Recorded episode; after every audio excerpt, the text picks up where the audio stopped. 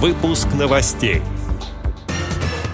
Российские спортсмены смогут выезжать за границу по упрощенным правилам. Крупнейшие мировые компании ищут сотрудников с инвалидностью. Москвичи оценят доступность столичных объектов онлайн. Общественная организация «Белая трость» отметит юбилей онлайн-марафоном.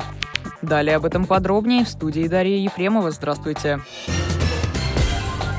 Российские спортсмены смогут выезжать за границу по упрощенным правилам. Распоряжение об этом подписал премьер-министр России Михаил Мишустин. Решение также касается тренеров, судей и других специалистов в области физической культуры. Теперь Министерство спорта будет составлять список граждан, планирующих принять участие в соревнованиях, а затем направлять его в Федеральную службу безопасности и Росавиацию. Это упростит выезд граждан за пределы страны для участия в международных мероприятиях. Как передает Паралимпийский комитет, распоряжение снимает ограничения не только на международные перелеты, но и на проезд через автомобильные, железнодорожные и другие пункты пункты пропуска за границу страны.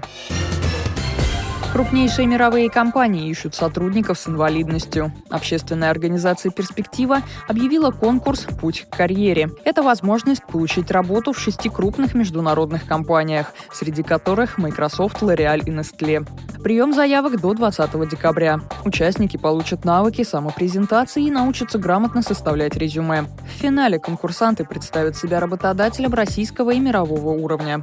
Лучшие получат работу или стажировку в компании мечты. Отмечу, что состязание «Путь к карьере» состоится в Москве в 2021 году в 14 раз при поддержке Совета бизнеса по вопросам инвалидности. Все площадки для проведения конкурса будут доступны для маломобильных граждан. Также будет работать переводчик жестового языка. Подробности на сайте общественной организации.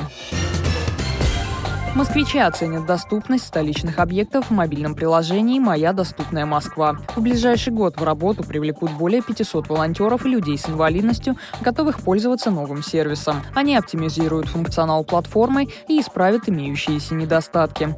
Поддержку окажут около 10 партнерских организаций. Они проведут мероприятия для волонтеров, а также устроят обмен опытом между пользователями сервиса.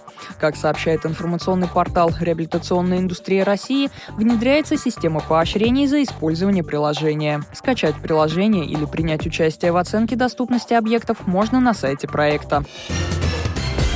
Общественная организация «Белая трость» отметит юбилей онлайн-марафоном. Организации исполняется 10 лет.